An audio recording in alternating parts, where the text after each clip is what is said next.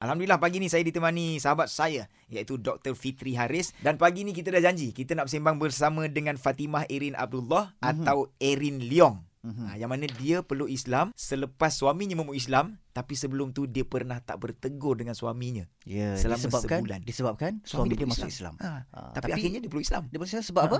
Perubahan yang positif That's it, pada bro. suami dia. Hebat ni, cerita hebat ni. Ya, Assalamualaikum Erin. Waalaikumsalam. Apa khabar? Baik. Allah Akbar. Erin Saya ada baca uh, Kisah Erin memeluk Islam ni kan. Tak boleh nak digambarkan Sebab uh, at last eh, Dia macam sedih dan gembira Sebab saya bayangkan Diri saya sendiri Bila ada isteri yang ikut apa yang kita buat tapi sebelum tu dia macam tak redha dengan apa yang kita buat. Faham tak ya, Putri? Faham. Ha. Saya faham Anas. So Irin macam mana Irin boleh boleh terima akhirnya dengan suami Irin sendiri untuk peluk Islam setelah sebulan tak tegur dengan suami Irin sebab suami Irin peluk Islam. Ya. Okey, masa tu uh, Erin ada dekat hospital. Okey, okay, jadi suami pun uh, bagi tahu Erin selepas dia memeluk Islam. Okey. Macam tu kan. Hmm. Jadi Erin pun uh, sempatlah marah dengan suami. Kenapa uh, tak bincang dulu? Macam tu kan?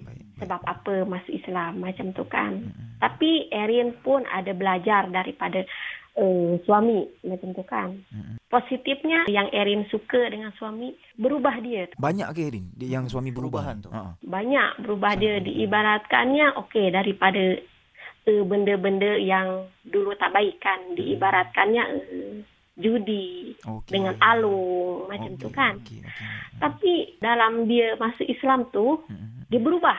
Mm-hmm. Dia betul-betul bekerja macam tu kan. Benda-benda yang diharamkan dengan agama tu mm-hmm. dia betul-betul tak buat. Jadi Erin pun merasa bangga lah macam tu kan. Tapi selepas tu Erin pun emang tak bertegur dengan suami selama satu bulan macam satu bulan lebih lah hmm. macam tu kan. Jadi Erin pun tengok daripada segi berubahnya suami. Masa tu Erin pun cubalah hmm. Eh, bincang dengan suami. Dalam satu bulan, bulan 3, 19 hari bulan 3, 2010, okay. Erin memeluk Islam dekat hmm. Masjid Usama bin Jaid. Kalau saya baca yeah. cerita Erin sendiri macam mana lepas pada tu ujian menimpa keluarga Erin sendiri. Macam mana kena usir daripada rumah. Ujian tu agak berat pasal tadi Erin kata uh, Erin rasa tenang selepas peluk Islam kan. Tapi hmm. rupanya ada ujian lain. Macam mana Erin terima ujian tu sebenarnya? Erin ni anggap Allah nak uji Erin. Allah.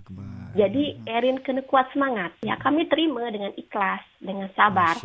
Mungkin ini kita kena lebih baik. Mungkin kita dulu tak baik. Jadi kita keluar daripada rumah, daripada tu selai sepinggang. Tak bawa apa pun. Dalam hati Erin dengan suami, inilah jalan kita. Ini takdir kita. Allahu Akbar.